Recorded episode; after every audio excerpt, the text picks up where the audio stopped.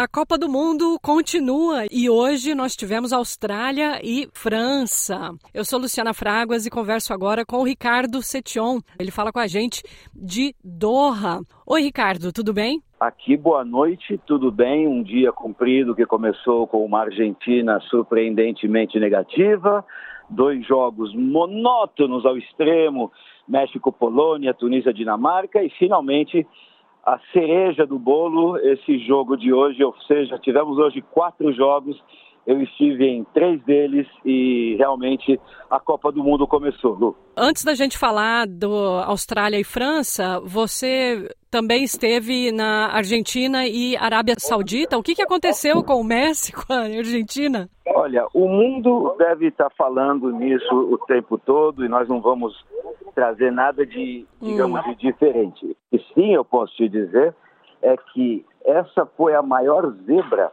da história das percentuais de, de, de vencer. Ou seja, existe um critério que se diz que, por exemplo, a Austrália tinha hoje 29% de chance de vencer, segundo critérios estatísticos, e a França tinha é, 45% e o resto era empate. Bom, de todos os jogos, de todas as Copas que se fez isso nos últimos 40 anos, 30 anos, esse jogo, Arábia Saudita contra a Argentina, a Arábia Saudita tinha 9% de possibilidades. Eu vou te falar o seguinte: eu vi sauditas no, cano, no, estádio, tirando a camisa, entrando em transe, e aqui é proibido, a cartilha do torcedor diz: não tirar a camisa, não expor o corpo. E sauditas, muçulmanos que vieram da Arábia Saudita perderam a cabeça. Isso, então, o êxtase, e cantavam em árabe: cadê o Messi? Não vi o Messi, onde está o Messi? Do lado argentino, é dramático, realmente é dramático. O Messi disse: estamos mortos, o golpe foi muito grande. A cara do treinador da, da Argentina, o Scaloni, na conferência foi muito, muito, muito, muito impactante e negativa. Não esperavam. E a frase que me fica na mente simplesmente é o que disse o Papo Gomes, um dos jogadores da Argentina. Incrível. Nós não estamos acreditando até agora. A verdade, Lu, é que a hum. Argentina foi superior, teve muito azar, teve gols anulados, teve gols que foram salvos na linha do gol. Então, isso é só alguma das pequenas maravilhas do futebol. Não se iludam, a Argentina não acabou, a Argentina está bem, joga bem, vai melhorar, e sem dúvida alguma, isso foi somente um acidente de percurso. Mudando agora, a gente acabou de assistir, acabou de passar aqui na Austrália, Austrália e França, Ricardo. Como mais ou menos esperado, realmente a Austrália não conseguiu passar pela França. Qual que foi? Quais são os seus destaques aí do jogo? Olha, foi o primeiro jogo que eu consegui chegar antes do início dele, para você ter ideia das distâncias Hoje nós tomamos o metrô por 40 minutos, depois um ônibus por 35 minutos, depois caminha-se mais 20 minutos para chegar ao estádio que foi uh, desenhado pela fantástica e famosa Zara Hadid, uma, uma arquiteta incrível, o Al Janub, um formato futurístico e eu consegui chegar antes e vi a enorme réplica da Copa do Mundo. Quando o hino da, da França, a Marselhesa, tocou, eu senti os árabes em favor da França. E os primeiros, eu diria, 12 a 15 minutos, a França simplesmente não existiu em campo. A Austrália mostrou que estávamos a caminho de uma nova zebra, de um outro resultado surpreendente. O futebol que a Austrália fez nos primeiros 15 minutos foi um futebol que, a mim, como brasileiro, me convenceu de que eles têm realmente a coragem e a calma de não ter medo, a bola não queima no pé. Eles seguravam a bola, pensavam no jogo, seguiam para o ataque e realmente o gol não foi do Goodwin, não foi à toa, foi resultado de um trabalho da equipe e de uma coragem da equipe. Mas depois da maneira como eles começaram a recuar e ainda veio o primeiro gol, parece que a Austrália foi para o parque de diversões, não quis mais jogar futebol. A França ganhou de quatro e foi pouco. A Austrália mostrou simplesmente uma outra face da moeda e realmente os australianos que estavam milhares no, no, no, estádio estavam decepcionados. Eu vou te contar uma curiosidade, porque eu precisava sair cedo, eu saí aos uh, eh, 32 minutos do segundo tempo para ir embora. uh, consegui sair aos 36, quando eu vi o 4 a 1 e comigo, eu achava que eu estaria sozinho, comigo havia milhares de australianos.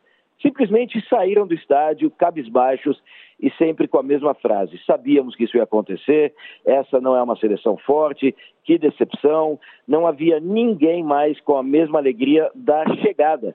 Quando a gente via os cangurus infláveis, a gente via o pessoal com camisetas engraçadas de biquíni com as cores da Austrália, a gente via os chapéus com as com as cortiças, enfim, estava uma alegria linda na ida ao estádio. Eu faço questão de ir com os torcedores. Mas a volta foi realmente amarga e deu para sentir que não se confia nessa equipe, Lu. Pois é, Ricardo, a gente acompanhou daqui também. Eu estava ao vivo aqui na Federation Square, uma, uma praça que tem logo aqui em frente os estúdios da SBS em Melbourne, e conversei com alguns torcedores. Alguns até apresentaram mais uma vez aquela humildade australiana, né? De, ah, pelo menos nós marcamos um contra a França. Então, esse, esse gol do Goodwin foi, pelo menos marcamos, né? E eu repito, não foi um gol à toa, não foi um gol achado, Sim. não foi um gol que a Argentina errou. Foi um gol bonito, um gol que todo mundo que estava do meu lado, olha, tinha a televisão francesa bem acima de mim e ele gritava. Gol merecido, gol merecido. A França não está em campo, a França não acordou. A Austrália está jogando um futebol bonito. E, e, o que me chama a atenção é que a gente sabe que a França é superior à Austrália. Nós sabemos. A Austrália tem Dembélé, titular absoluto do Barcelona. Tem Giroud, que hoje é um dos melhores centroavantes do mundo. E, claro, tem, tem Mbappé, o melhor jogador do mundo. A gente sabe disso. Mas ver a Austrália 15 minutos jogando como jogou, me deu uma grande alegria, porque é isso que é bonito. Ver uma equipe que ninguém pensa que vai fazer bonito e foi lá e fez o gol, dominou e só não fez o segundo porque teve azar. Teve uma bola na trave, como você deve ter é, visto. Eu, vi. eu acho é. que a Austrália tinha, é, tinha tudo para empatar, mas eu acho que não tiveram coração, não tiveram a coragem. Eu acho que eles podiam ter segurado a bola. Hoje a Arábia Saudita foi corajosa, ela, ela, ela se fechou na defesa, mas cada bola era uma bola que tinha que disputar.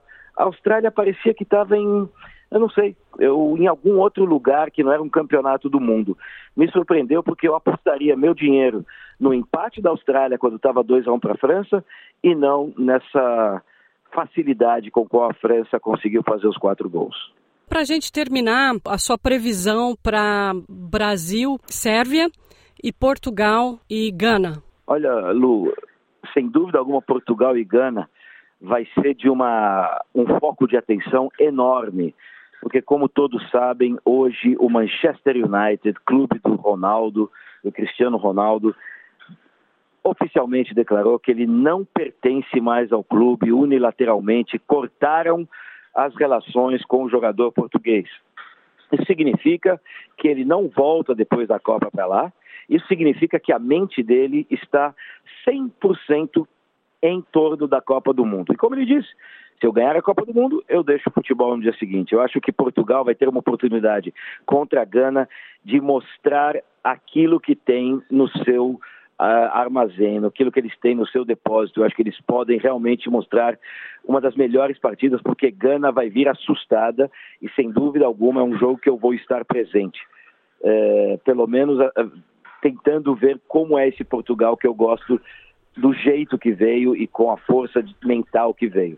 Quanto ao Brasil, nós temos já a definição que o capitão é Thiago Silva, que o Vinícius Júnior será o atacante titular, ou seja, o jovem mais valorizado do Mundial é o Vinícius Júnior, ele é titular, ele vem motivado, ele vem tranquilo, ele vem brincalhão. Para Neymar, isso é bom. Para Richarlison, isso é bom. Para jogadores que estão em campo, isso é bom, porque tira do estresse. Esse mesmo estresse, Lu, que tirou a Argentina hoje da concentração. Hum. Eu te falei na nossa primeira conversa. Aqui não é só futebol que manda, é a situação psicológica, é o descanso, é a situação física e o Brasil, no contexto de psicologicamente estar bem, é um fator que nos traz muita alegria. O Brasil tem tudo para ganhar. Mas eu já te falei também, eu acho que a Sérvia é o maior obstáculo desse grupo. Então o Brasil tem até mesmo o luxo de perder esse jogo, porque depois, com duas vitórias, se classifica. Esse jogo vai ser importantíssimo e depois da vitória da Arábia Saudita contra a Argentina, eu te garanto que os meninos do Tite, a seleção brasileira, estará muito mais cuidadosa. Veio para nós acalhar, caiu com uma luva essa derrota da Argentina para acordar os meninos. Eu acho que o Brasil entra em campo sólido, bem, uma das melhores equipes desse campeonato, repito, contra uma Sérvia que não veio brincar e o Brasil pode até perder sim. Austrália e Tunísia no sábado. Você acredita que a Austrália tem mais chances? Ainda temos a esperança da Austrália se classificar claro, no, no, grupo, né? Claro, claro. A esperança é a última que morre. Hum. Mas pelo que vimos em campo, a Tunísia bloqueou uma das melhores equipes da Europa nesse último verão, que foi a Dinamarca, que deitou em cima dos outros adversários da Europa deitou e rolou. A Dinamarca, uma equipe forte com jogadores conhecidos, não conseguiu superar a Tunísia. E só não perdeu a Dinamarca porque o árbitro não deu um pênalti que muita gente acredita que foi justo em prol da Tunísia. A Tunísia veio com uma equipe fechadinha, rápida no contra-ataque, e eu acho que a Austrália, se não tomar cuidado, perde esse jogo. Mas é claro, a Austrália já acordou do, do choque, vai entrar em campo sabendo que não tem escolha, que tem que ganhar, e se não ganhar, vai embora para casa. Então eu acho que o meu palpite é que a Austrália vai ser uma nova equipe, uma outra equipe, e que se Deus quiser vai entrar para ganhar, porque tem que fazer outra apresentação completamente. Não pode repetir essa apresentação horrível e o jogo contra a Tunísia é uma grande oportunidade. Até sábado eu espero que haja muitos puxões de orelha no ambiente australiano. Lu. Perfeito, então, Ricardo Setion falando ao vivo com a gente, falando de Doha, está lá assistindo todos os jogos desse deserto árido, esse calor de 40 graus, dia e noite. Muito obrigada, Ricardo. Um abraço. Obrigado a todos vocês pela oportunidade. Um grande abraço aqui de Doha.